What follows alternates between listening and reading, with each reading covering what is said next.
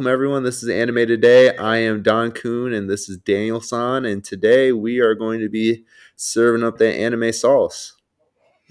Yes, we are. Uh, uh, right after we go over our one year anniversary of quarantine, we have to have a small Oh, party, yeah. don't we? oh my gosh, dude! Oh my goodness! Is it really? A, is it really a our one? Is it? Has it been a year? yeah, it was early March last year when everything started. That's crazy. It really has been a year since quarantine. So I, I haven't even really thought about that. That's wild. Uh, Yeah. Damn. I was. li- Oh my gosh! I was living in Michigan. Oh man. I was about to say, like, what's the, what's the last year kind of like been for you? Like, like you know, qu- quickly give me some ups and downs. Um, I Besides, mean, besides Michigan. yeah, I mean ups and downs. I mean, it's been a good year. Like moving back home, you know, uh, you know, watching a bunch of cool shows. Uh, it's been. I mean, it's been ups and downs. You know, I feel like life's always ups and downs. You know, if I didn't learn anything from anime, life is always, you know, sometimes you're having the, you know, the slice of life episode, and then sometimes you're having the, you know, the getting eaten by a titan episode. yeah, it's, exactly. If if if anime's taught us anything, one day you're eating the pizza, the second day the the the, the pizza or the Titan in this case is eating you. Oh my gosh, dude, that is so true. That is so Yeah. true. Um, I can't wait to get back to normal though. That's that's that's what's on my mind. Next couple months, like venturing out and and you know being social and being out there with people. I think we're finally getting to a point where we can do that. Yeah, yeah. Out here in Nashville, though, they just don't care. It's really, you know. I mean, I'll tell. We could talk about that another time, but um, Uh, but uh, but yeah, man. So, what have you uh, what have you been um, has any have you uh seen anything this week that you know you thought was funny, notable in in anime or well, like just in general? yeah. So before we before we jump into any reviews, uh, two things I wanted to bring up. One was one that I'm watching that I know you're not watching, and that's Skate the Infinity. Mhm, Skate the down? Infinity Yeah. is fantastic. Damn, Um, really? yeah i am i'm just i'm just very like heads over heels for it at the moment Damn, and- that's crazy. Yeah, yeah like i've never you know and believe me like we all know that i am not like the biggest anime watcher yet i i think i've maybe earned like a, an honorary weeb card like since quarantine has started but like totally. not- no, totally. Yeah, Yeah, Dude. but so w- w- when I see a, something like uh, Skate the Infinity, I think of how unique it is, and then it, it it also hits on like my nostalgia buttons of like Tony Hawk Pro Skater, like playing that for PlayStation. Uh, my longboarding phase with my friends, um, you know, uh, different different stuff like that. I just think the story is really well well written. Uh, there's a little parts of it that are kind of gimmicky, but uh, they make it work. And, how was this week's episode for it? This week's episode was good because they're getting to like the, the the crux of everything. Like the boiling point has been reached. We know what like the next couple episodes are going to entail, um, and we're just kind of uh, in the thick of it at the moment. Um, without spoilers, you Mhm. know, like uh, the protagonist Reki and the other protagonist uh, Langa are currently not on the best of terms, and there's this big Oh, uh, skating tournament that's going on that everyone is super hype and excited about. It's it's just it's so it's are like go ahead. oh no go ahead. Go ahead. No, I was just gonna say, so is I was just like gonna say you- I'm officially calling it a must watch for the season. After everything I've been I've been watching. Yeah, and- and- yeah. At least for me, because I watch like five or six anime on the weekly, and I think it's personally it's been way more entertaining than Promise Neverland. Uh, I would put it yeah I, I think it's been more consistent than ReZero, not the third shade. um, I would it's all it, good man you hear it you hear it here folks man yeah, the entertainment level for me is just on par with like where Doctor Stone is for me at the moment, and like it just.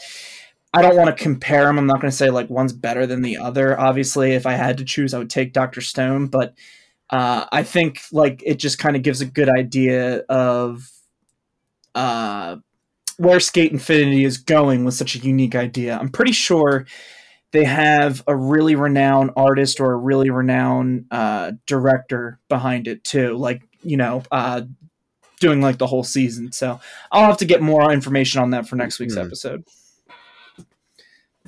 So that yeah, stood out to I mean, me. Hear folks here skate Infinity, check it out. Yeah, yeah, and I, I was just telling all the people like, that want to watch skate the Infinity, check it out, y'all. um, Uh, the only other thing that I was going to say of note uh, before we get into the reviews was Promise Neverland, but we don't. We, we can get into that if you want, or we can save that for the end. That's up to you. Let's save that for the end, man. I want to get all my hype out before I, you know, get out my disappointment. Um, all right. So, um, so what have you yeah. uh, what have you noticed? What outside of what we're gonna go over in the review, what has stood out to you? Maybe about something that's on your watch list that's not on mine, or you know whatever.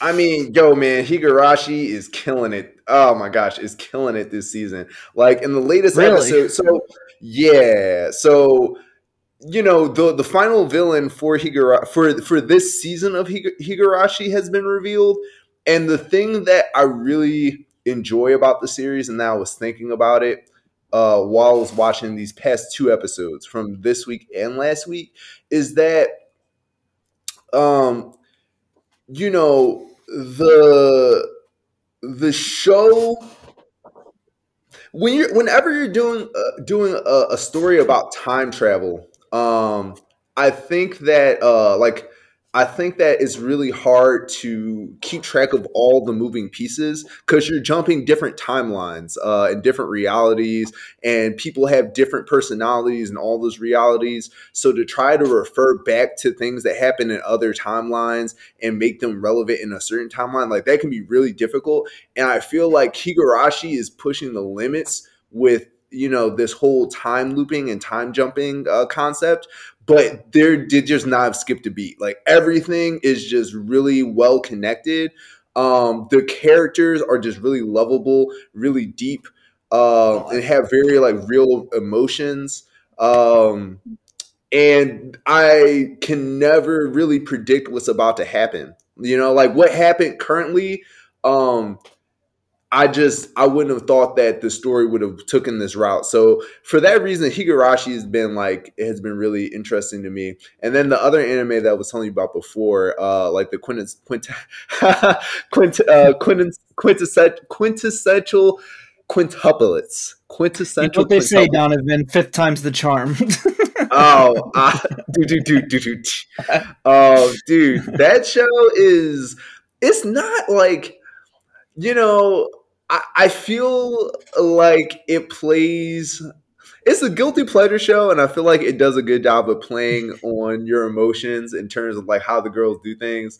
Um but it's just nice. I just enjoy it. It's just a cute little show. I'm not gonna lie um, hey, no, no, shame at all, man. And you like you you call it a guilty pleasure, but the, there's definitely like a backing for it. Why would they make it if there wasn't a backing for it? And you, the way you described it to me, made me want to watch it. So I mean, go ahead, like regurgitate a little bit, like give a give give a spiel. Come on, advertise, so baby. For, so for for you for you all out there that have seen uh, Nisekoi, uh, Nisekoi is an anime about this guy who met this childhood friend uh, or had this childhood friend that he fell in love with and got disconnected with. And in the future, he's at this high school and he believes that one of three girls are, you know, this girl that he's meant to be with. And Nisekoi was a really popular anime, um, uh, romance anime, you know, in like two, between 2013, 2016 or something like that.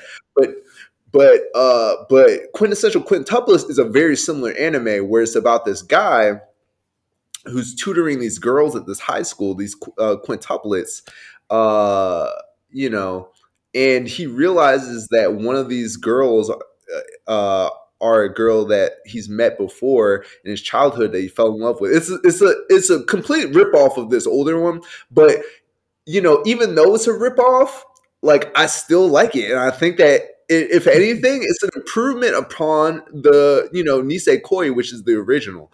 Uh, in terms of like the dynamic between the the the the male lead and all of like his uh, female love interest. So uh, if you like Nisekoi, I would highly recommend Quint- Quintessential Quintuplets. It has everything you want and more. Mm-hmm. Love that. Love that. I might have to give it a try. I mean, I'm very close to dropping Promise Neverland anyway, so one yeah. one slot in my uh, my season might be uh, popping up sometime soon. So, uh, all right, you want to start getting into these reviews? Yeah, let's get into it. Let's get into what we get into this week. All right, so, so first one we should definitely start with is Attack on Titan. Okay. Uh, yeah. um. So wow. I know, man. I don't even know. I don't even know where to begin. I mean, I think like uh, the the phrase that comes to my mind that describes like where we're at with Attack on Titan right now, being that there's mm-hmm. probably like I think only four more episodes left. We have drifted a little bit from Marley, and I'm not sure if we've drifted too far at this point because they've really set up for a civil war on Paradise Island between mm-hmm. the current government and the newly proclaimed Yeagerists. Right. Right. And Dan, you had a um you know, when we were speaking earlier, you had uh one note that I really want to make sure we cover uh that I thought was really uh important. Um also for you you listening in uh in terms of where I am like I, I've I'm I've read a bit into the manga for Attack on Titan, and I've read up to the beginning of the rumbling.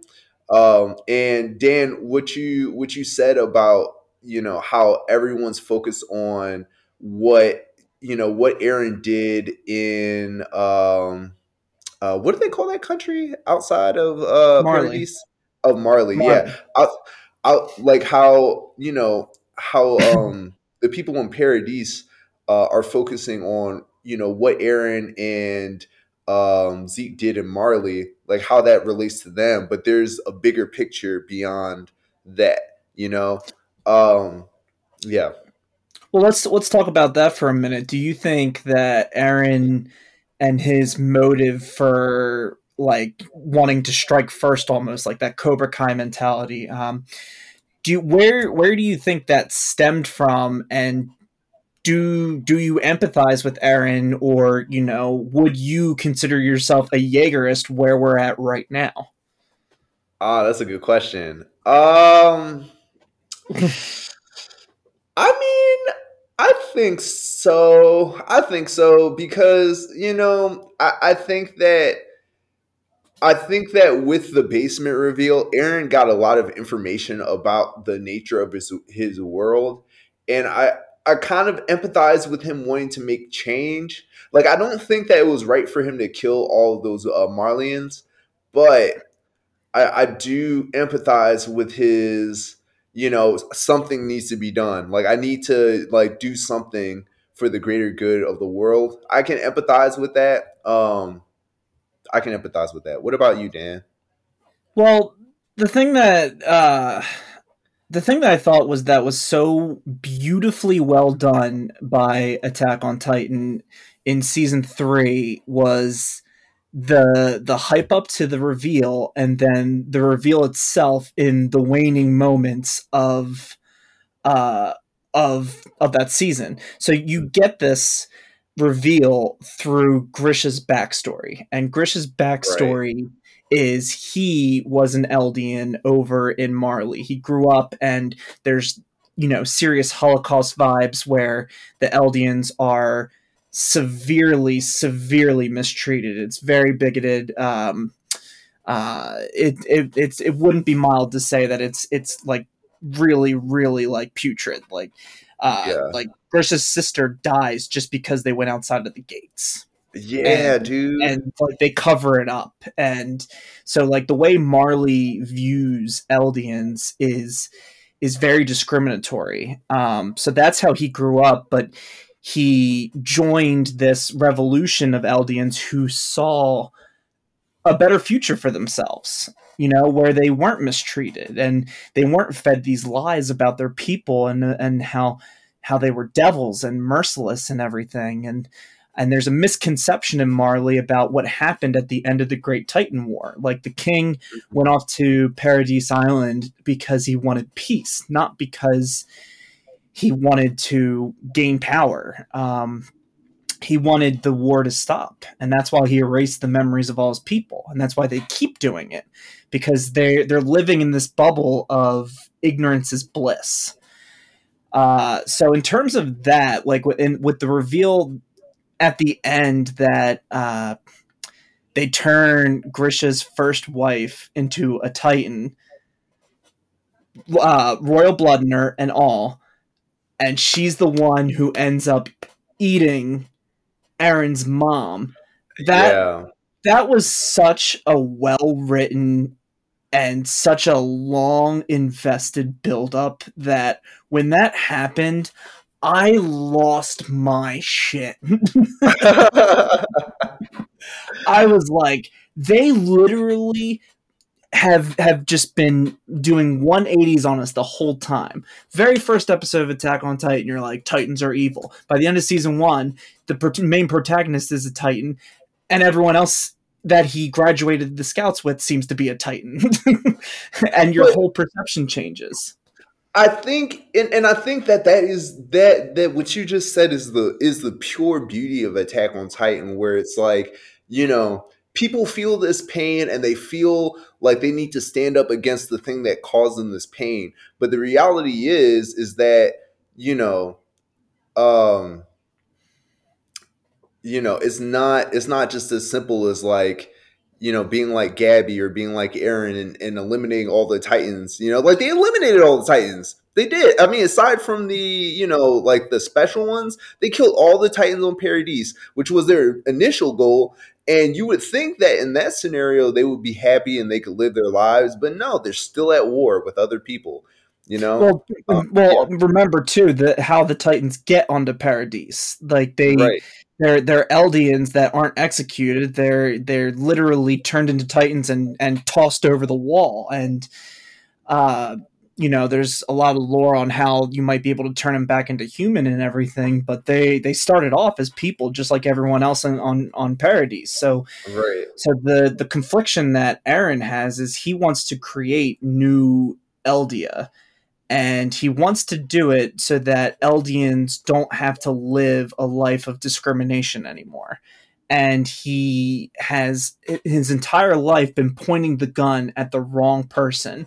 Whether it was first it was titans uh, then he thought the people over at marley were like you know really really evil and they are and everything but his his end game here is is about sending a message it seems like more than more than an, uh, like a peaceful resolution for his people. It's it's more about you know retribution it almost seems like he's he's a very jaded yeah. character this season which he didn't start off as jaded when he was in marley but maybe that was kind of calculated so no one figured out who he was um mm-hmm. but that that episode when when they do the attack on marley and he's sitting in the basement he's talking to reiner like that was such an incredible episode of anime man i everything about it the way it was orchestrated with the with the with the guy doing the play and the timing of of Eren tricking uh, yeah. uh, Falco into bringing in Reiner, and then he he looks at Reiner, and after all these years that they've been separated, he says, "We're the same. Me and you, me and you have the same mentality. We're the same person." He's like, "I knew it," and he was like, "Well, I just got to keep on fighting," and then so I know. I think I am I'm, I'm willing yeah. to say at this point that I would be a Yeagerist. And the you reason why is because the, the the government on Paradise has really soured, in my opinion, the last couple episodes. Um last couple episodes they were so worried about taking the right response that not taking any response and keeping Eren locked up for so long, grew this tension. There was no transparency between what the government's trying to figure out and how the people feel about New Eldia. And because of it, they they Right. brought on a civil war by themselves. Completely mishandled. Even even Eren's two closest friends, Armin and Mikasa, they're like, maybe we can help. Maybe we are the two people that that can, can get the answers from Eren that you you guys desperately want so much. And just it was just handled so poorly by Pixis and Hange and I get it. Like they they're very calculated people. They want to they want to make sure that they get things right because the fate of all their people is at stake. But at a certain point, like it took to this episode, Pixis, he says it himself. He, everyone's like, Pixis, you're the you're the ranking officer now. We trust you more than everyone else. What would you do? And Pixis just looks at everyone and goes, I think we should surrender to Eren. And everyone's like, What? And he goes, Yeah, if you think about it, uh, if we revolt against Eren, he's got the he's got three titans in him. He's got the founding titan, he's got the uh the attack titan, and he's got the uh the titan from the from that royal family. Um The Warhammer Titan or the War Warhammer Titan. Titan, yes, Stedman. He's got three Titans in him. If he even gets near Zeke, then it's over. What are they going to do? They're just going to lose more lives. And and Pixis's reasoning is correct, but it shouldn't have taken him this long to get here. The fact that it took this long to get here cost them those four lives in that bombing in this episode. And, And he's like, Oh, and I think another um another uh, point with what you were saying about like with him meeting up with Zeke, it made me think about how um how Zeke's life is very limited at this point. You know how like if you have a Titan, your lifespan gets cut dramatically. And doesn't Zeke have like a year left to live or two years, and Reiner has a year left to live or something like that? yeah, they're coming to the end of their. Well, I don't know how close Reiner is. Um, I think they were they were talking about replacing Reiner based off performance. I think. Ah, okay. I'm not positive. He could be pretty close, but I know Zeke is is closer. I know Zeke is a lot closer. And it's like, Um, what would you think about that? Like, if you were if you were Zeke, you know, and you probably, I, I'm almost certain he has a year left of time, and you know, if you were in that position, you know, if you had the Beast Titan and you knew you had a year left, and you knew what you knew, that if you knew what Zeke knew, like, you know, what do you think his mind is like? His mindset is like at this point? Well, the way I see it is like when they did that reveal. Uh, fir- first and foremost, I always thought that Zeke, when he was brought up in season two and he was brought up in season three, I actually thought that he was uh, Erwin's dad. He was Mhm, I know, blonde. yeah. I was like, he kind of looked like the professor type. I, I just thought he was Erwin's dad, and we were like coming towards this reveal that, like, because Erwin had that inkling in his chest. He's like, I want to know the truth. I need to know what's in that basement. I will risk lives to do that. He almost like took on that uh, that objective as his emphasis, but it was really like Eren's the whole time. And now Eren and Zeke are this power duo uh, with you know royal blood in Zeke and everything that can literally change the landscape of the world with the Mhm. with the rumbling with whatever and that's scary but like if they only have a short amount of time to live then it's only a matter of time before it happens and i'm guessing we're going to see it in these last four episodes Yeah, man. I I'm excited for that. I'm excited for for what for the rumbling and what happens after that, which I I'm not aware of, but um but yeah, and I mean there's so much more I could I could speak on um like with Attack on Titan, but like I like I and there's so much more we could cover in terms of just like you know minute things, but I, you know we really should just do an episode on on the whole series. Well we're, we're definitely going to do a rewatch down the road. This is one of the Yeah. most the this is one of my favorite anime and it's it's easily uh easily rewatchable. Easily. It is that well Yeah. written. It is that good. If there's anyone out there who are thinking about getting into anime for the first time this is a perfect starter anime because uh it's it's Mhm. the animation is so well done. The story is incredible. Um the the plot twist like there's so many characters that you can latch onto not even just the main core of like Mikasa, eren like Captain Levi. Uh, you could even like. Oh my uh, gosh. I know, I know. Han's just really cool for for like a lot of the earlier seasons. I'm not a big fan of her now, but uh, they they just do such good work. I think before before we move on, um, we have to talk about Gabby though. Uh, Gabby, Okay, yeah, we do. Gabby is is the female Eren.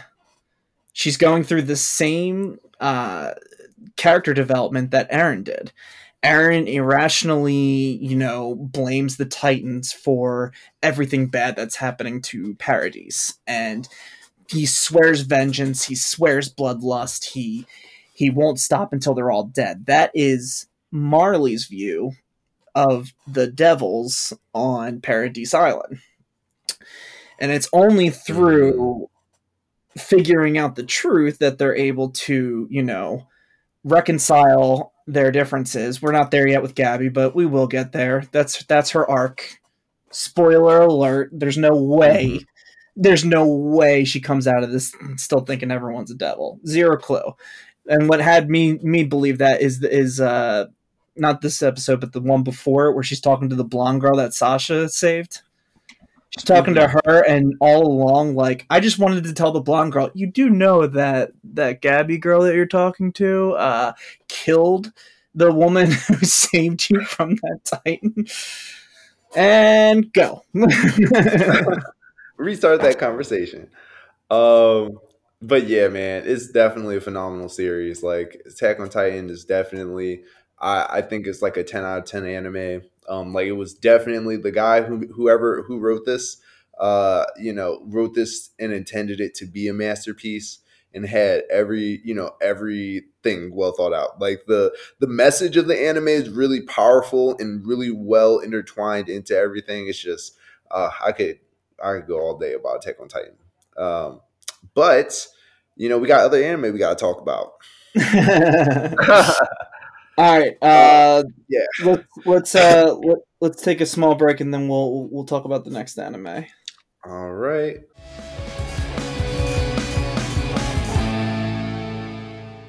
And we're back. Hello, everyone. All right. So now we're going to jump straight into ReZero. Um, so these these past few episodes of ReZero have been very revealing. You know, I know a lot of you out there have been wanting those answers, and they've they've given us a lot of them. You know, in this uh, th- you know in these series of trials. We we we recently learned about Emilia's backstory with uh, her mom and with Pandora. If you guys are watching, uh, ReZero currently, then this is all familiar to you. If not, I'd advise you just skip the, over this part because we're just going to cut to the nitty gritty with it. Um, uh, and then in episode after the Pandora one, they went into. Um, they were just they, they were kind of going into this uh, ever apparent parallel between um, Roswaal and Subaru uh, which I think is really interesting. I, I really am curious about you know the whole witch factor thing. I'm not gonna lie. Like I think that there is some connection between why the mabeasts are attracted to Emilia and why and why Subaru has this deep undying love for her. Like it almost seems unnatural because it's it, it's it's in a similar way that Roswaal loves uh Echidna. You know, like Ros, like I feel like that love for the person is what is always used to compare the two. You know, like Roswaal speaks about Echidna in the same way that Subaru speaks about Emilia. But another thing that you brought up, Dan, was uh maybe not in the same way, but like that they I, I feel like the they're um I'm, I'm biting my tongue. I'm biting my tongue. I could tell. I could tell. I could tell. Um, but on, um, um, but uh, so then that was that episode, and then in the in the most recent episode, they uh, kind of touched on. Um, I felt like they touched on on on I don't really know I don't really know what they were really talking about saying anything spe- I don't think that they were really doing anything specific more so than setting up the next scene right kind of like uh, so one thing that you were just talking about that I like almost completely and utterly disagree about. Oh, go ahead. Uh, was the the parallel between Subaru and Roswaal Mm-hmm. I think I think Roswaal misinformed, like made that parallel because uh, the way that him and Subaru are working is like through the women they love. He Roswaal loves Echidna, Subaru loves uh, Emilia. But Emilia points out Right. in this episode that Subaru and Roswaal are completely different because Roswaal is more like Betelgeuse, where his his love is blind, it is intense, and it can't be questioned. But Subaru's love Ah, is way more judgmental and it and it's it's more about holding people accountable. One of the most redeeming things for Emilia as a as a character as a whole is just having Subaru. If, if if Subaru never existed, she would be the same puppet that we were introduced to in in season 1, but Subaru didn't coddle her or anything. He he told her how unbearable she is at points and told her that you know it's really wrong for her to to try and and you know uh self-deprecate and push things aside and not take responsibility and this that and third like he really let her have it. And it Mhm. came from a place of love because he knows that she's capable of more. He believes in her and he loves her. So I, I i think it's different because like subaru through his ability to die and come back he has learned patience. He has learned to adapt. He has learned to to change uh, based off of information. And i think he's really used that to uh, to to help his relationships especially with with emilia. And roswaal's not like that. Not in my opinion at least. Roswaal knows there's a version of him that's going to complete his goal he doesn't he doesn't know that he he is the exact version of it but he knows there is a version that exists. That was like the crux of the first core to this season. And that's why I, I, I really think that they're they're different. When they made that comparison i'm like really relieved that in the next episode they dispelled it because Subaru might be like him but he's he's not you know. I don't like- think he's like. Yeah, I don't think they're like the exact same person, but I think that that love for um like I feel like there's some type of magical element for the the amount because I think that even though it's not the same kind of love that Roswaal has for Echidna, um, I think that you know Subaru is still devoted to Emilia and helping her accomplish her goal. And the thing that I, I just don't understand is like the why. You know, like, and that's just been his his whole motive from the moment he's arrived in the series into this new world is to pursue Emilia and help her accomplish and devote him, just devote himself to her. You know what I mean? Like, what other goal does he goals uh, does he have? Um, no I, I think like centered around that. Yeah. Yeah, no, I, I think you're you're right for the most part, but the way that Roswaal does it is is blind and, and selfishly. He he selfishly puts his beliefs on the woman he loves, where Super was just holding Emilia accountable. hmm Like he he's head over heels for her because she has helped him change just as much as any other character in that. Ah, that is true. Yeah, that is true. She has helped. She change held him accountable Yeah. in season one. His love for for her is how she made Subaru a better character. Like that was one of the best scenes in season one where where she's like, I never asked you to do any of that. You obviously weren't doing that for me. You were doing it for yourself. That was where he was like Roswaal because he was projecting himself on her. But he's past that. Season season two Subaru has been like like I love you and I I love you more than anyone in this world. Maybe Puck loves you a little bit more. Maybe. But uh Subaru has been, you know, getting his act together in season 2 and whether it takes some carriage boy who talks to animals or uh or what to get that going uh I, I I don't see the parallels to be honest with you anymore as much. I really do think that Subaru's growth as a character in season two has has elevated him past where I think Roswaal probably tops out because he's so blinded by his own ambition.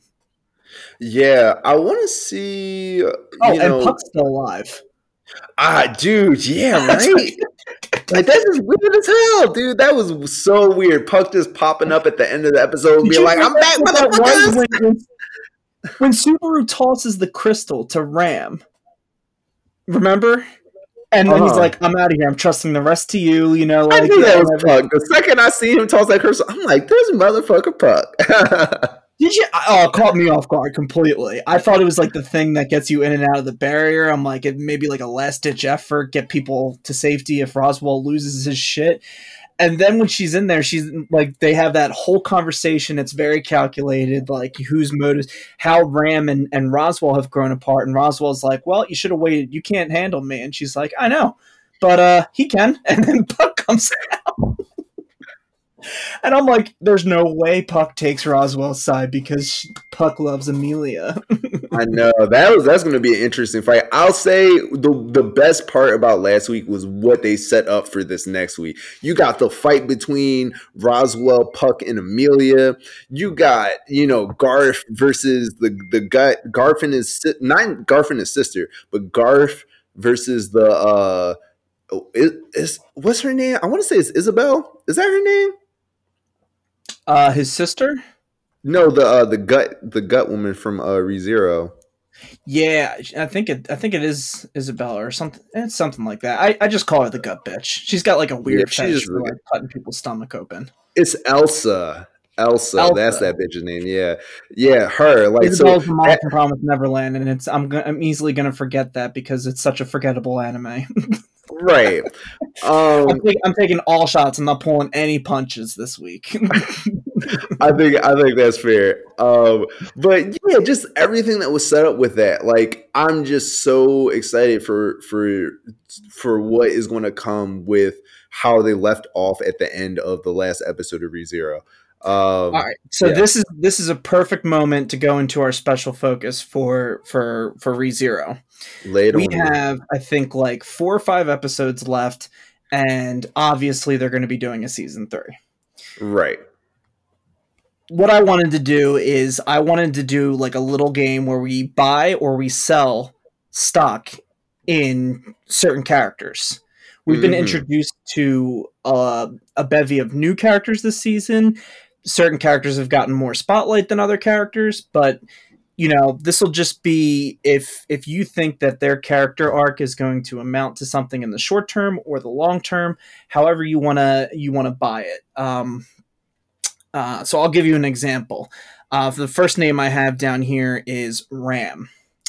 And i would uh, i wouldn't have bought stock in ram before this episode I wouldn't have because like she I, I felt like they were watering her down into uh, a character that just uh, was just there to to add like three or four lines of sass every episode. I feel I felt like Ram has been in the like in the shadows as this like secret behind the scenes character all along, but you know now we finally get her back in action and and and back on the field. You know, so mm-hmm. maybe I think like especially because you, you know Rem is going to come back into this at some point, and right. I just I'm I'm gonna buy stock into into into Ram. That's a buy. okay, I I'm gonna buy stock into. You only get one. Like how how much how many options stock options can I it's, buy? It's either you buy or you sell, and we're just gonna go character by character. Oh, so, Ram, I'm selling Ram. I don't need that. I feel like Ram has played. I, I, feel like you know Ram. I just feel like Ram is really just meant there for. I feel like Ram has a few purposes: comedic relief, uh, to support the other characters, and she's really good at that. Um, in a way that Ram would do if Ram was awake. She's kind of like a fill-in Rem for real, for real. That's like just kind of like pissy. Um, it has some yeah, history with Roswaal. That, that's that's why I was like they they were really watering her down this season. Like she did not have a pivotal role in in all of this.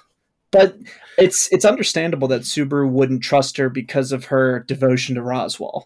So right, I can kind of get it. I'm buying in because I I think like down the road, like I'm I'm buying into the stock because it's it's going for cheap right now. You're selling because it's become worthless, but I'm buying it while it's cheap because I think it'll be worth something in the future.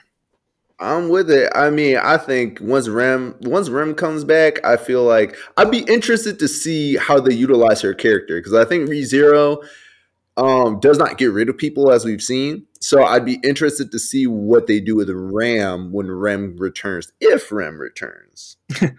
yeah, no, no one gets you know, no one gets the axe. We're still waiting to see what happened to Old Man Rom. oh right. Um. Okay. So next, you made that joke because he has an axe. No, he has a club, right? Not an axe. It's a club. Because you said nobody gets an axe. He's gonna get clubbed. Oh, that's great. Um. All right. Next, I have Garfield.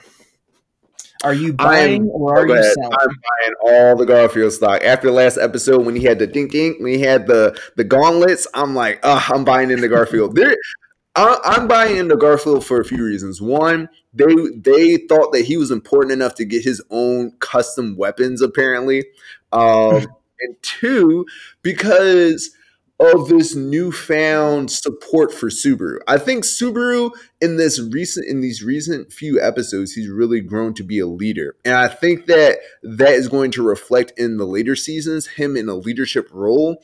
And I feel like Garf is already like Garf and Otto are two people that he really trusts, but Garf is more of is more of a capable character because he has the strength. Um yeah all right i'm gonna i'm gonna we are 0 for 2 on having like the same opinion. I am selling all my stock in garfield. I am oh, selling man, be, well because of the last episode be, and and from what we've we've seen so far i'm selling it because right now garfield's stock is at an all-time high.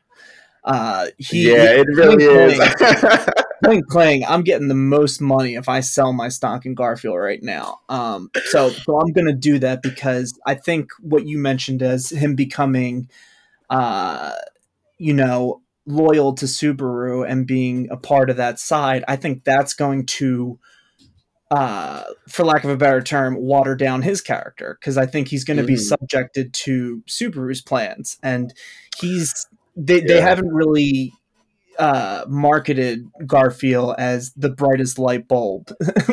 so right, I don't know yeah. how many how many solo missions or how much stuff he's gonna do. Uh, like behind someone's back. I, I, didn't even mean to laugh at that, but when you just said Garf going on a solo mission, that just made me like lose it in my head. I'm like, how is Garf going to go on a solo mission? That's funny. uh, I mean, he probably. I don't want to write him off. He might. Who knows? He might. He might. He might. All right. Um, all right. So, so, so you're buying. I'm selling. Yeah. Okay. Uh, so the next character is Otto. Oh, I don't know, because it's like they they make him seem like he's so important though, but but I don't know, man. What do you think? What do you think? I wouldn't touch this stock with with a with a ten foot pole. This has this has game GameStop written all over it. Like yeah. If I, could, if I could, I would Robin Hood the hell out of this, and I would freeze the market so that you can't buy it either. Ah. uh. Cause, cause you're exactly right. They hyped it up. Mm-hmm. Everyone bought into his backstory, which was a waste of 11 minutes, in my opinion. Yeah. Uh, and then, you know, he becomes the crux of why like Subaru like finds himself in the sec this this like second core and everything and why he's able to trust in other people and I don't know.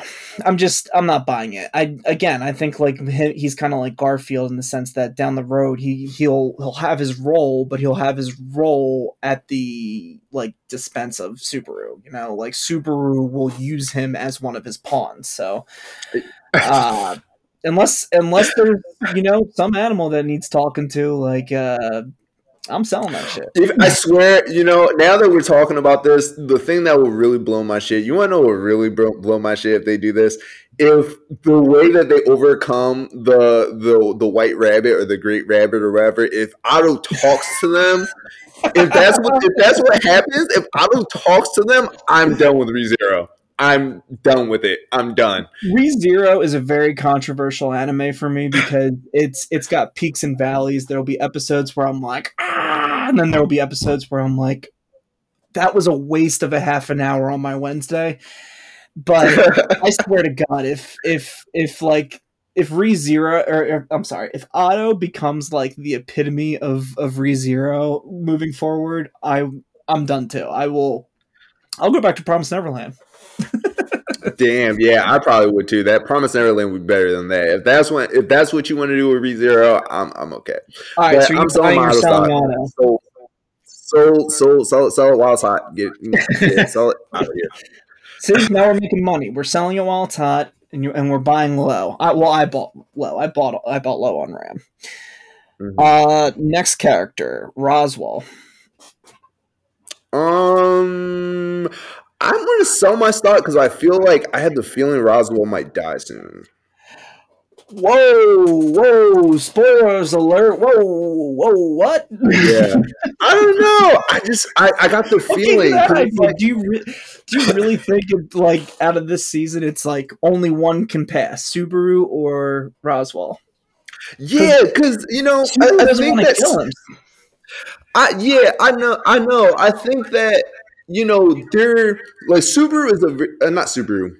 ReZero is like a a story with like it's like a, a very complicated series. You know, like there's a lot going on. There's a lot of plot lines and like and you know parallels and everything. And I think that you know they ended the first season with Subaru defeating an archbishop to kind of you know, gain some sort of um like wisdom through his altercation with that archbishop. I don't think the thing is like I don't think Roswaal is going to stop.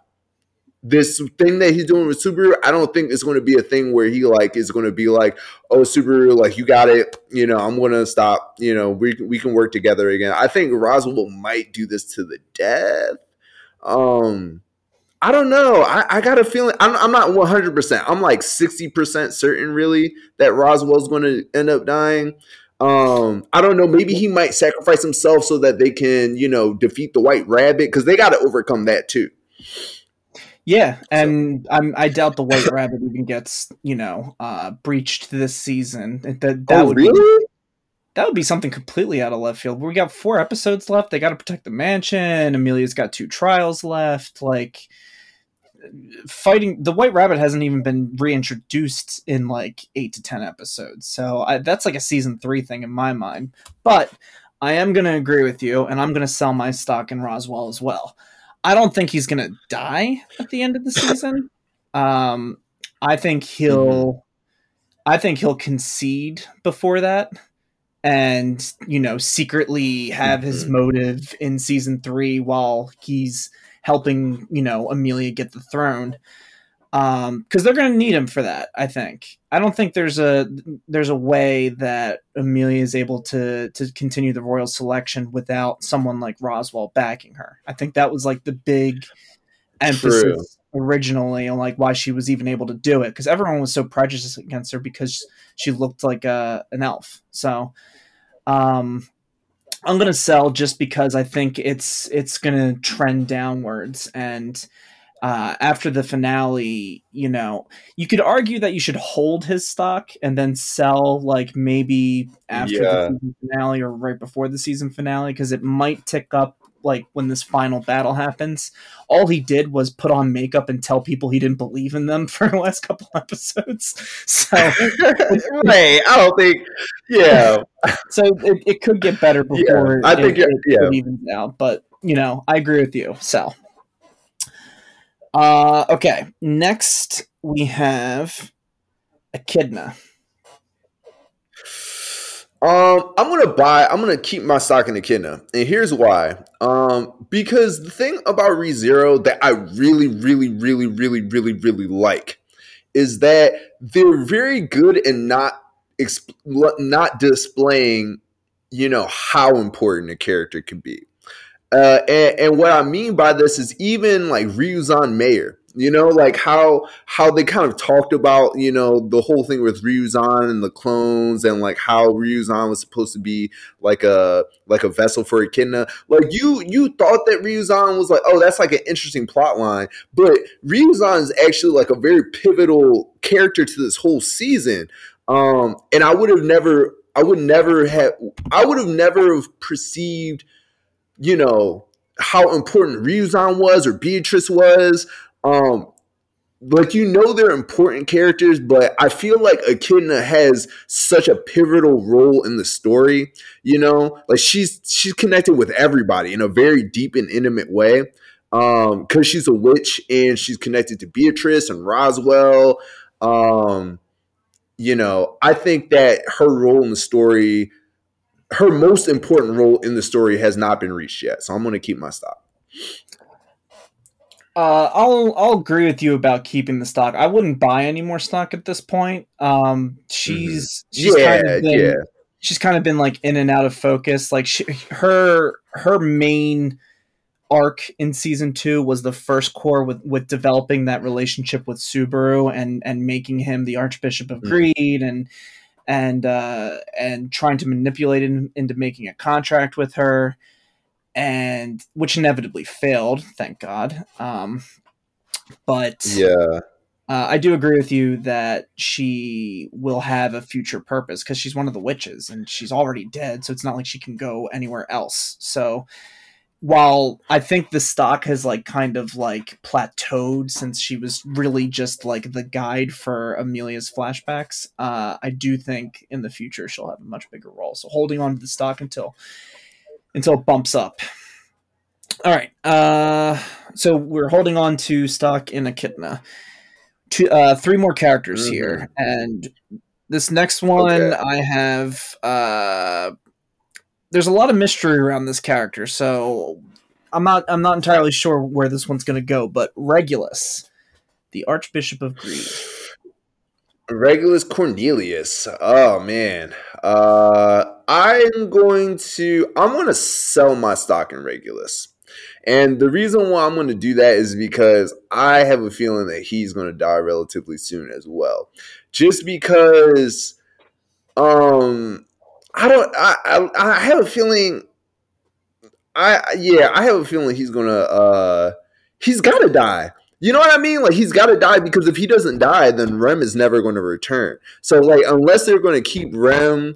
Um, was he the one you know, that took the memories, or was it the other guy that he was with? He was he was with was another archbishop it was Rem. Uh, it was it was it was uh it was Cornelius, and then there was the other one. The other one was fighting. Uh, the other one was fighting Ram, but I think it was the other Cornelius one was the that, uh, the other oh, one was Gluttony. You're right, and he's the one who it was Gluttony. Yeah, yeah, it was Gluttony. You're right. It wasn't. So, so there is a Gluttony world that eraser. exists. Yeah. There is a world that exists where Rem or Rem can come back, and Regulus could still be alive. Right. So there, I mean, there's a world that exists like that. Uh, I don't know. Maybe like I, will keep my stock in him. Uh, just because he's so powerful. I, I really like. I don't know how they would kill that guy. you know, and that so my I'll friend, I, I wouldn't buy more. And that, my friend, is why I am buying the shit out of that stock. Oh, because how crazy he is? Yeah, dude. Yeah. First off, all right. So number one, I hate this character. I hate him so much. Really? He's, yeah, he's a hothead. He's he's arrogant. He he's always talking about himself. Um, he he nitpicks what people say and do to to to to uh, rewrite the narrative as offensive, so he has a reason to attack people. Like he's a completely irrational uh, person, and that doesn't make him any you know less threatening. And he is clearly a huge threat, and he has not been dealt with yet. We've only gotten small increments of him. We got him in the backstory with Emilia. We got him in the beginning of the season. He clearly has a larger role to play. So kind of like Echidna. Uh, well, a little bit more than Echidna. I'm holding my stock in Echidna. I have a feeling that stock in Regulus will be going up. And it will be going up relatively soon, in my opinion. I think that could be a major plot I mean, twist before season two ends. I, I guess I guess and, the way the way that I'll see it, I will buy. I, I guess I will buy stock. I don't think he's reached his his potential in his uh in what he can offer to the story. I'll buy some stock in in uh in in Regulus. Uh, I'll buy some stock in him because I feel like he's got way more to offer. Like we don't even know anything about him. He's really powerful and he's closely connected to Pandora. So I, I actually changed my opinion. I'll buy some stock. I'll buy some some Regulus. Glad to know I can convince you. All right, we got we got two more characters. Uh, clearly the the the apex characters. Uh, so first we'll go with Emilia. I mean, I feel like I got to like I gotta buy stock because it's like you know, I mean, she's Emilia. She's like the, the like the lead female character. So I mean, I I guess I'll buy stock in Emilia. Um because I feel like there's still a mo- like a lot that we don't know. Th- there's a lot we don't really know about her past that needs to get revealed. So I'll buy stock in Emilia, but I don't like it. That's fair. Uh, I'm gonna hold my stock in her, and I'm not entirely sure how much stock I have left in her. Uh, yeah. I, after the first quarter of season two, I sold a pretty big chunk of uh, my stock in her because she has been a pooper of a character, in my opinion, and it wasn't into and i'm not buying into the whole subaru uh, emilia romance at all. Um i really think that that was overplayed. I didn't i it it's coming. If you don't want it just dodge. Like what was, that? but ever since then she's been a better character and she's more confident and she's more decisive and she listens to herself. She's remembering more. Um, her arc could be a lot better, but I think it's severely dependent on how Subaru nurtures it. Subaru's in a really unique position where he has uh, the power to either destroy that potential within her or, you know, exfoliate it and mm-hmm. that's why I'm going to hold because you know Emilia's going to be the epitome of this show going forward, so I kind of have to hold on to it. But uh, I wouldn't buy any more, and I probably wouldn't sell based on the fact that we kind of need Emilia to keep going. Right. I might buy like so, a, li- a couple shares just because, just because, uh, like I I want to see what happens in these last two trials that she's going to do. Like, cause, cause I think she's since she's made the decision to do the trials, like since she's done that first one, like you said, she's been a better character. So I'm hoping that this, this like this half of, of season two is geared towards her character growth. Um, I don't know. Maybe maybe two shares, two shares tops, two shares tops, and I'd keep it at that. All right, and now for the for the for the character Subaru. Natsuki Subaru. Uh, I buy a fair amount of stock in Subaru just because I feel like in in a in a not in a in a in not like Eren, but in a similar similar way on how Eren from Attack on Titan was one character in season one, and then by the time season three hit, even by the time season three hit, he was a, a different character. I think Subaru in another two seasons. Um, Subaru is the, the is the character that experiences the most growth because he gets the most time uh in the series period in terms of screen time and in terms of you know just like just time in general, like with the time loops and everything. So I, I think he has a lot of opportunity to grow. And because of that, I think for better or worse, I would put stock into him because I either a he becomes a villain, and I think that that would be really interesting to see what that would look like, or b he stays good, and I would respect him as a character for being like uh you know more of a of a Reinhard type character than you know uh than a Pandora or like a Regulus Cornelius or something like that. So all, all very fair. Yeah, all very fair. I think like uh there's some parallels between his stock and Emilia's stock. Like we can't really go forward without either one of them. So uh, I think though, what I am going to do is I am going to sell some stock in him. I'm not going to sell all my stock in him, but I'm going to sell some of my stock in him because this is what okay. Subaru does, and he does it all the effing time. As soon as you think that he grows as a person and he makes all these moves to to to better himself and he's finally on the right path, he dies. He dies and then rethinks his his whole belief system over it and and then there's the the excruciating two or three episodes where we have to deal with Subaru who doesn't know how to properly act. I can't trust my friends. I want to push all my beliefs on the woman I love. Like blah blah blah. Oh my god. Oh my god.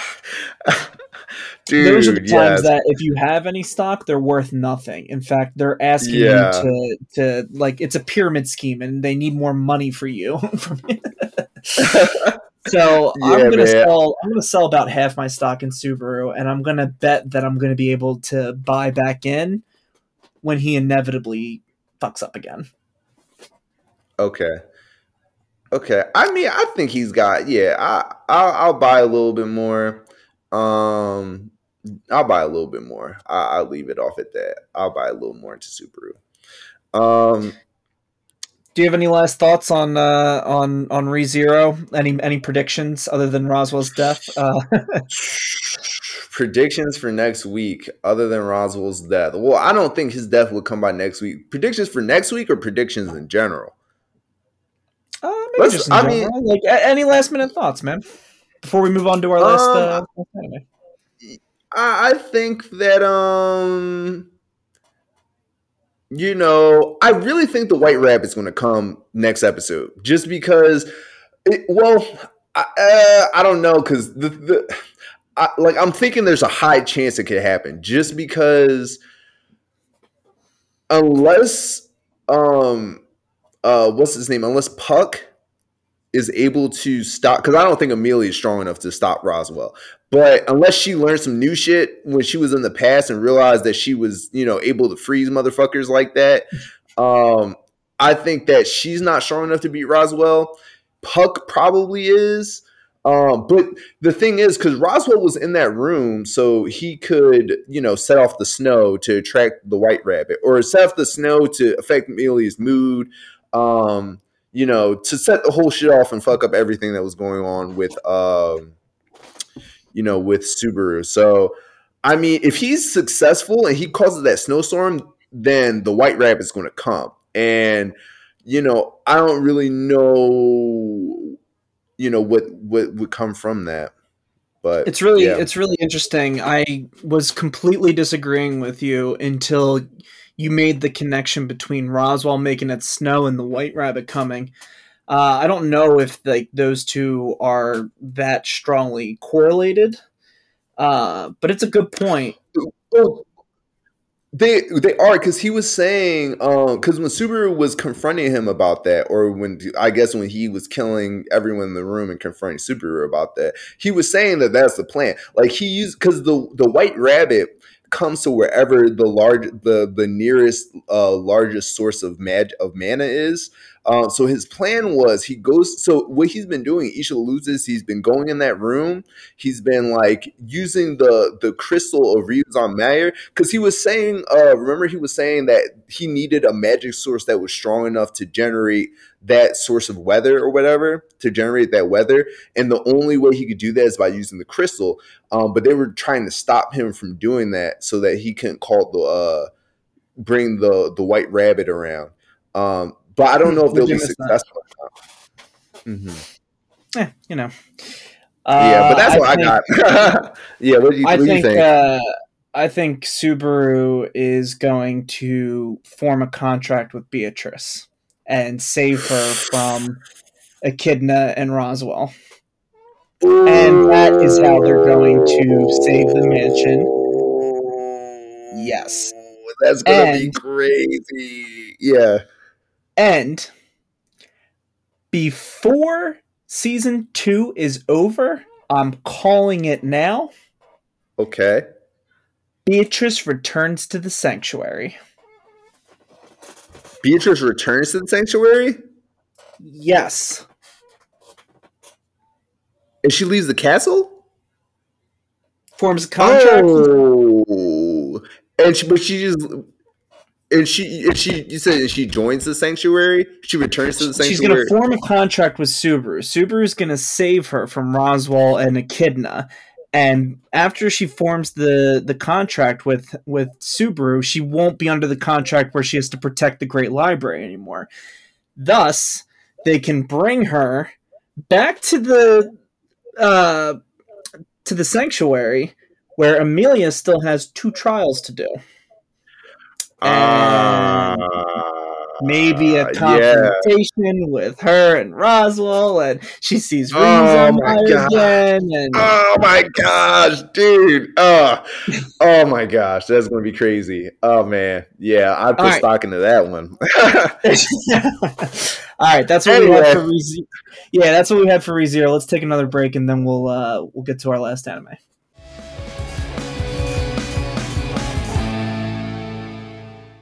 Uh, hey, we are back in live. Hello, everyone. I hope you've gotten your coffees or your other beverages that may not be coffees. And um, and if you um, skip to this part of the podcast because you haven't seen Attack on Titan or ReZero, uh, welcome, and uh, we will be your host for this segment. right, and we're talking about the anime that I know damn well everybody's watching, Jujutsu Kaisen. Oh my gosh, dude! Best friendo. Best friendo. Oh my gosh, dude. Such a, you know, I honestly like the one thing that really makes me sad. You want to know what makes me sad, Dan? you Dan Daniel-san, do you want to know what makes me sad? Is it going to make me sad?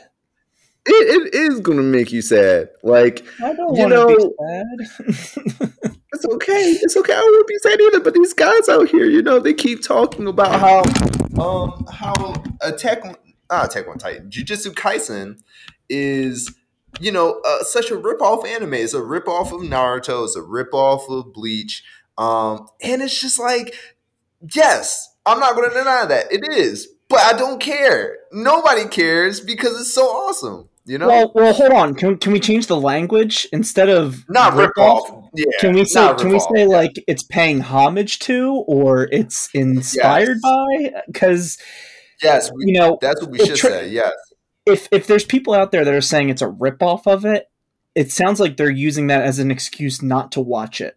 And regardless of however many parallels it has to any other anime, it is standing pretty good. Like it is immensely entertaining to watch. I think there's parts of it that are a bit confusing, especially all the different uh, techniques you can you can uh, do, like the domain or like the the red and blue technique that we just saw, uh, like Gojo do. Um, and there was oh a my lot. Gosh, that, I, I was going to say, we that, uh, touch on that in a bit. Yeah.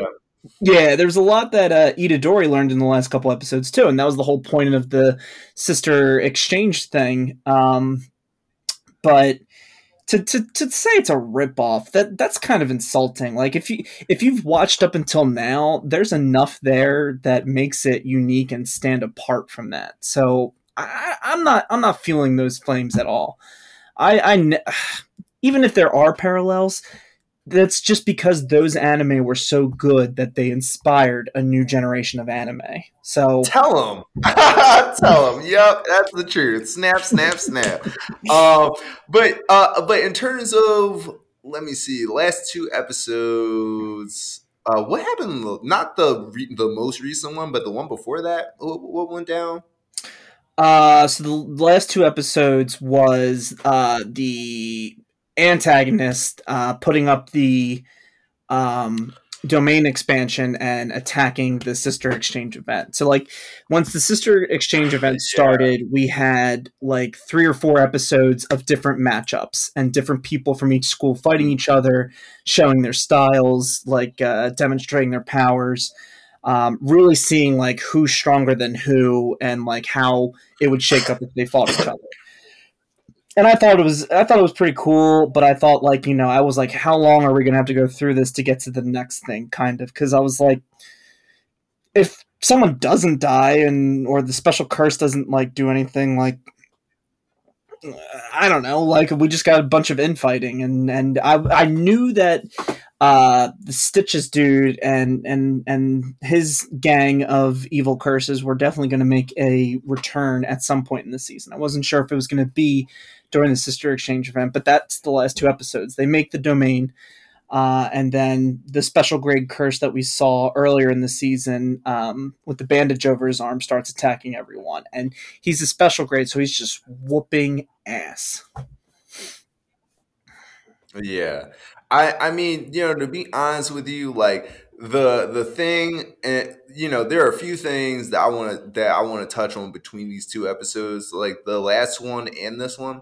And you know like with them had like st- having that fight with the special grade and this last episode uh and the the big thing i think the the key focus was that that kind of uh was itadori kind of being uh, facing this challenge to improve his his curse technique so that he can be able to hold his own fairly against the special grade um, without needing to use Sukuna, um, which was really important. And the way that they did it using Aoi, um, I thought was really well done. Um, yeah, I agree. In terms, I I, yeah. I completely agree. I thought the so Itadori and Todo fighting the special grade was not only just like a badass fight scene, but the way right. that they, they they've stayed true to demonstrating like the hierarchy of cursed energy and powers and how you use it and and and and and we get to see this as the viewer from Itadori's perspective, but this was a really good episode of balancing out like how people measure up against a special grade. So we get Itadori was like landing some punches at first, none of them are doing anything. Then he lands a Black Flash and it starts to hurt him. But it's not doing enough. So like the, the fight kept evolving, then Todo starts doing his special thing where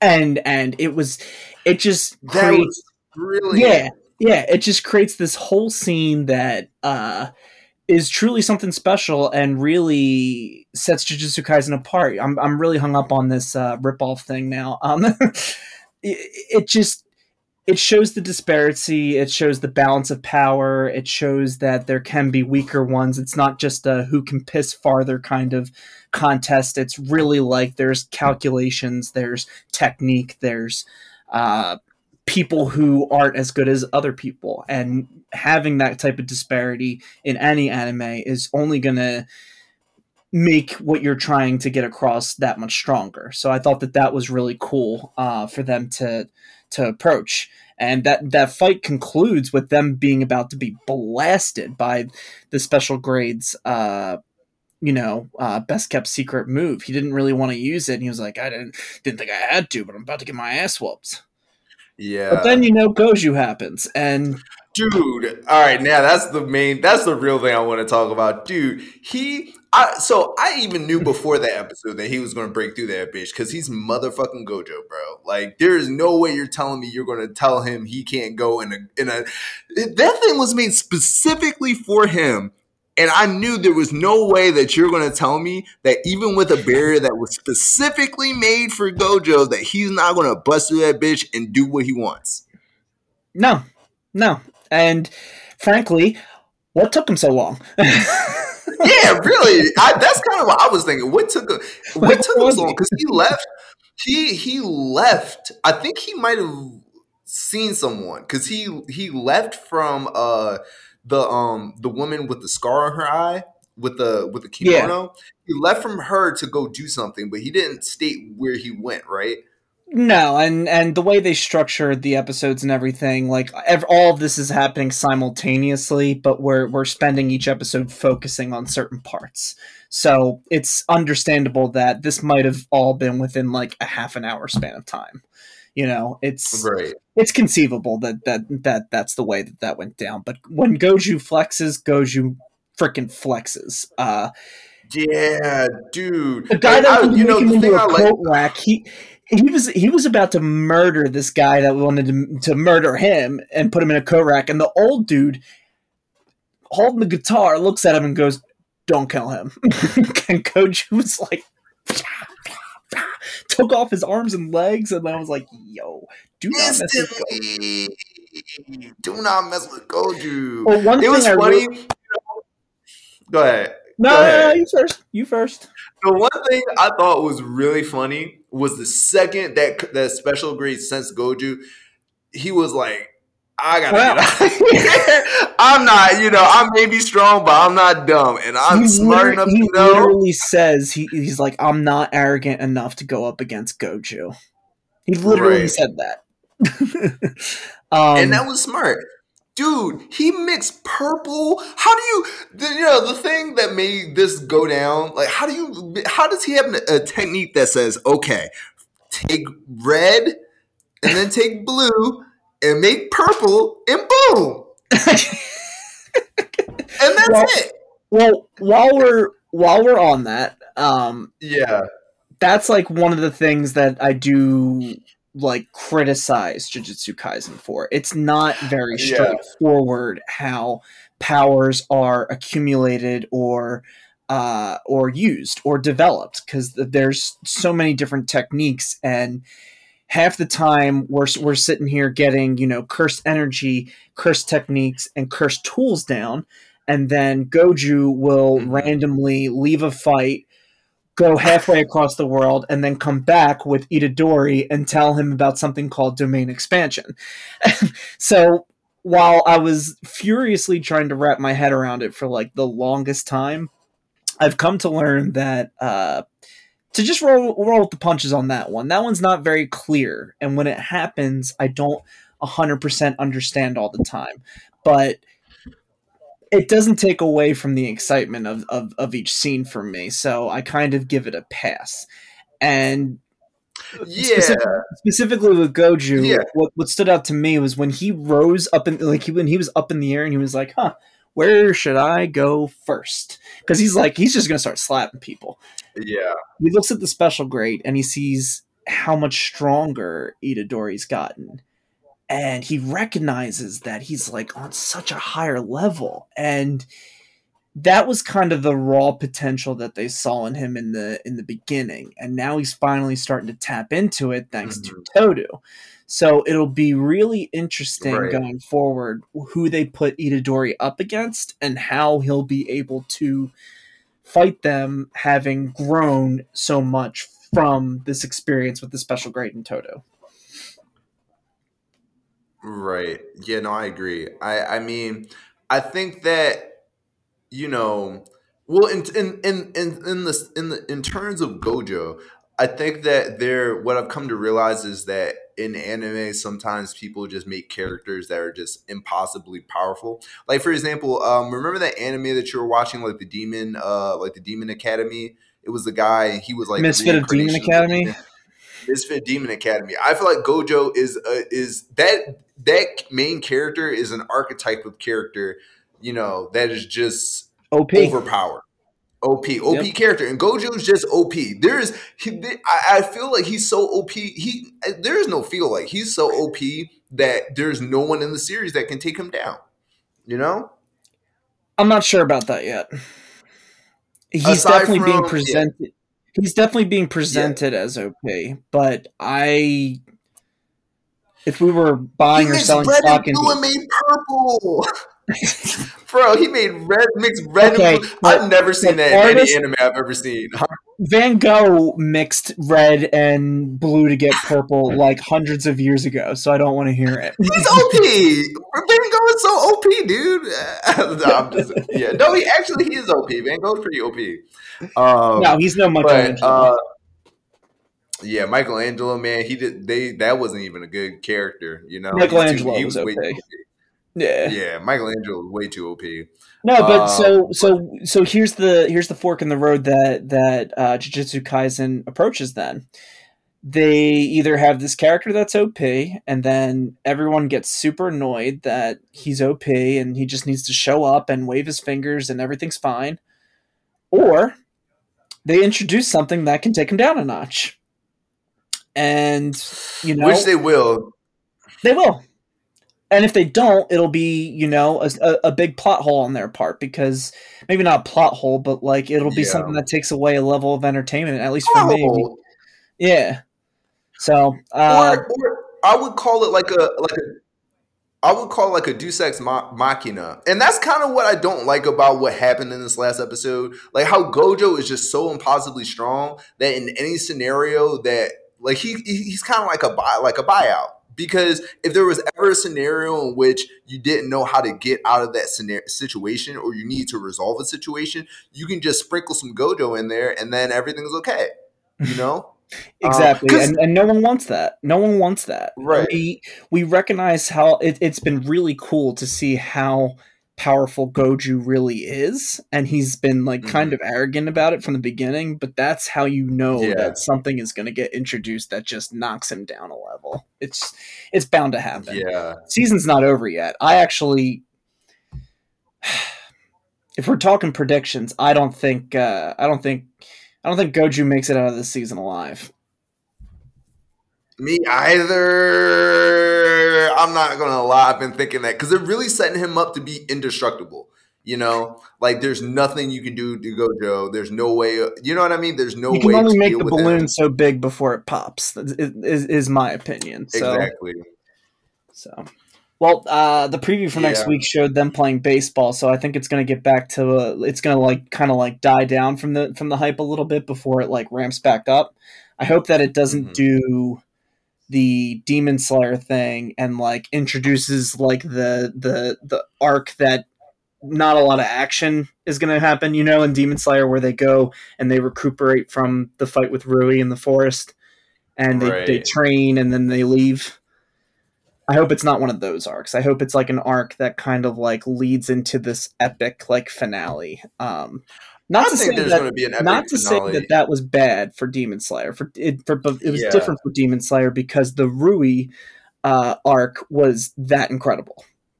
and it ended on that spectacular note with him killing all the uh, the demons in the lower moons. Like that, you know, that was the, the little little cayenne pepper kick I needed before the end of the season. Oh, and then the movie. Well, I don't even want to go into.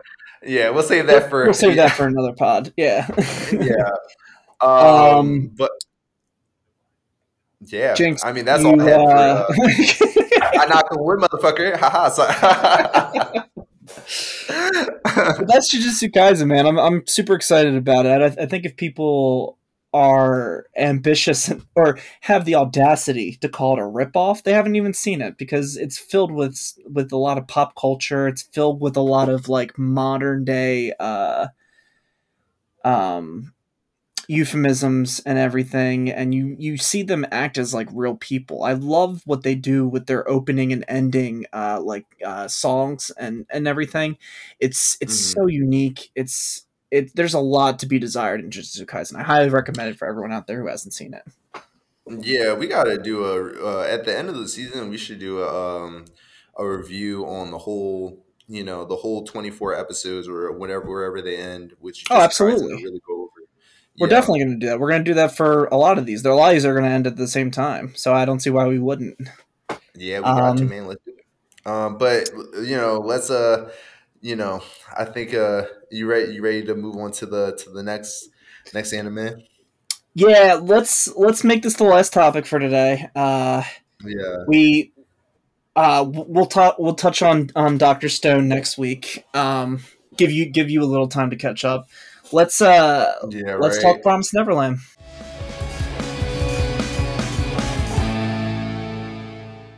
And I, I feel mean, like this isn't going to be a very long conversation. It's not. It's, it's not really. I mean, all I gotta say is, like, as you know, like, if you are someone that that is watching the series currently, uh, you'll know about the fact that they strayed away from the source material, which That's you know, the big to me- controversy around it at the moment, right?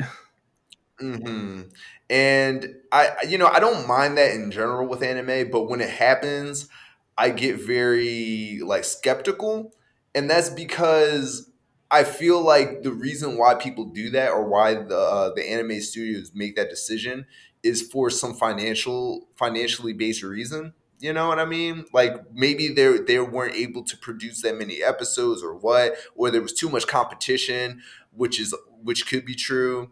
Um, but I mean, I've seen it up until the current episode, and it it has proven my you know what I what my thoughts were, and I think that Promise Neverland, uh, you know, is a dud in the you know in this uh, new anime original version.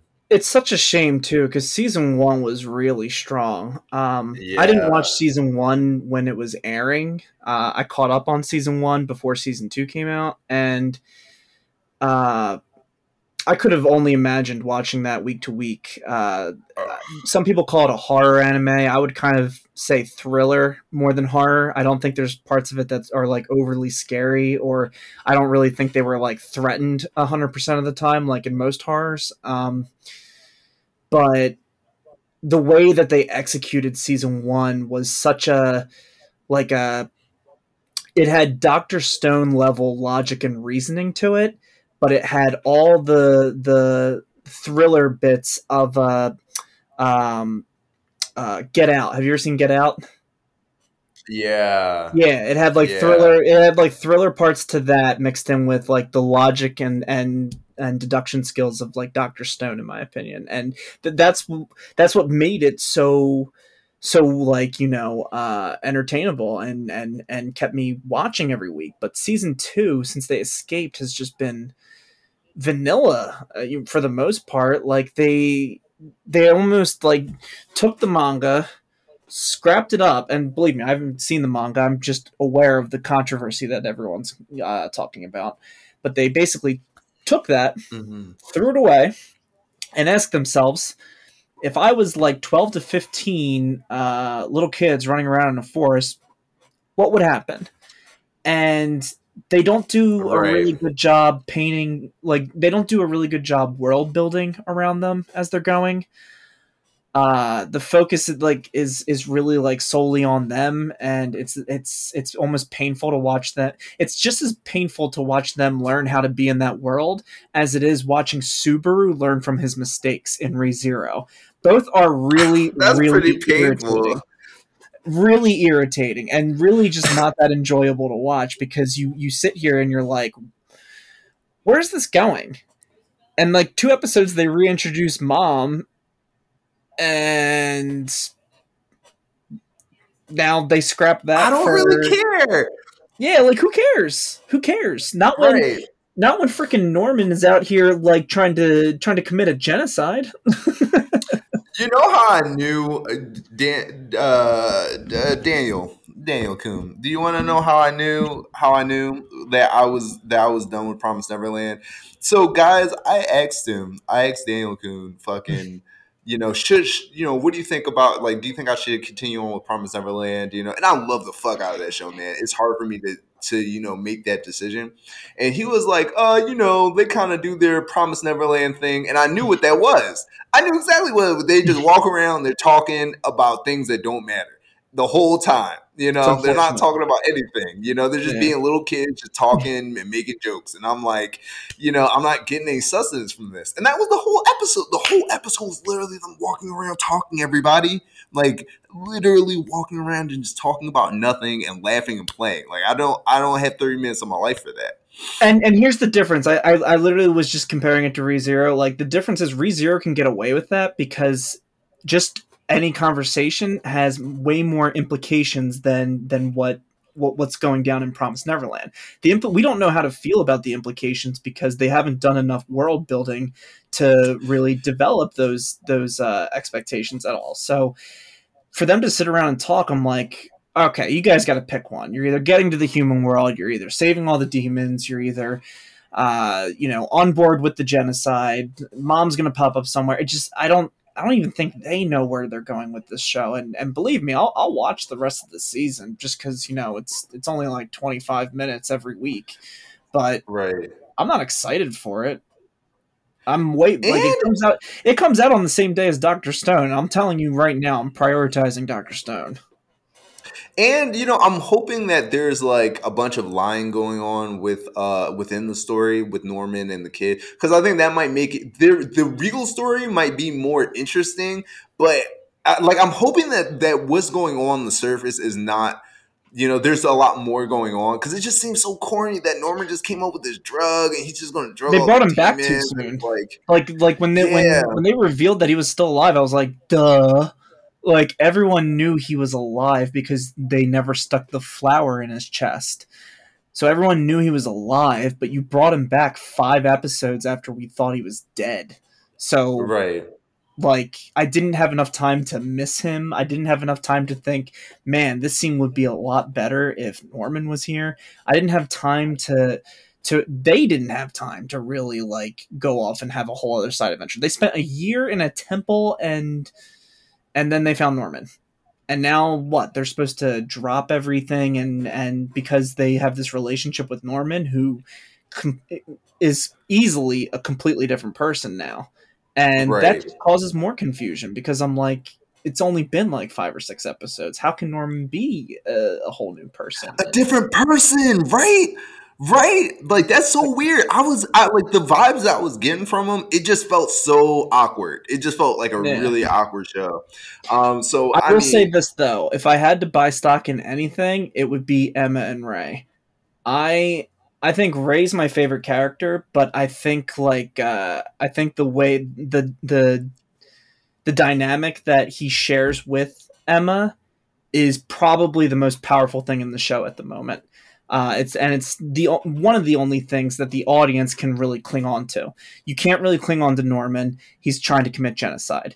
If you're clinging on to him, it's come on. Let, let's move past that. You can cling on to mom. I have a little bit of stock in mom because I really do think she's not going to fuck over her kids. I really do think like she's gonna she's gonna come out and like she's gonna try and help them.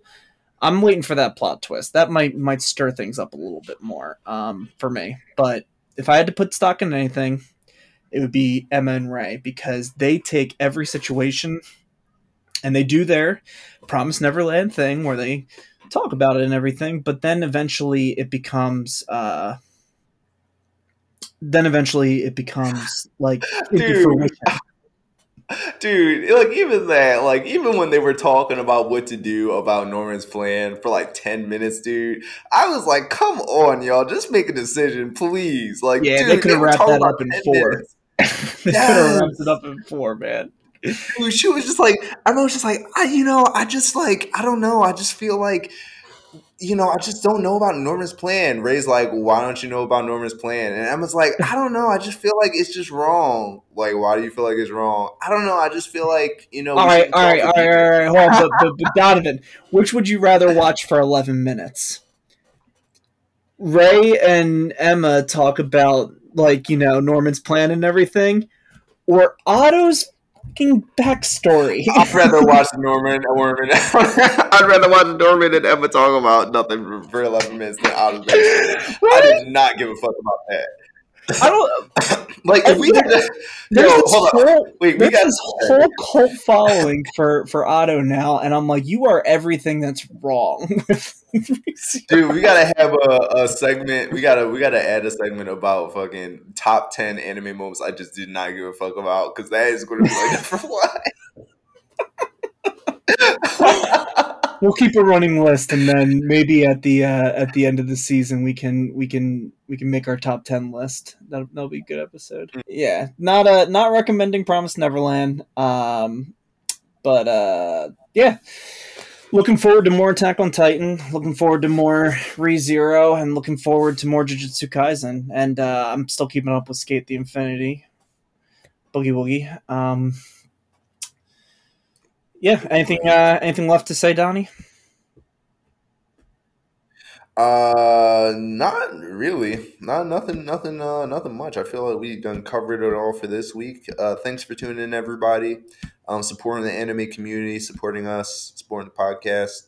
Um, you know, if you uh, have any anime that you think we should watch or would like us to cover from the season or do a review of in general, uh, you know, you can uh, shoot us a message on Twitter or send us an email, and you know, we will communicate.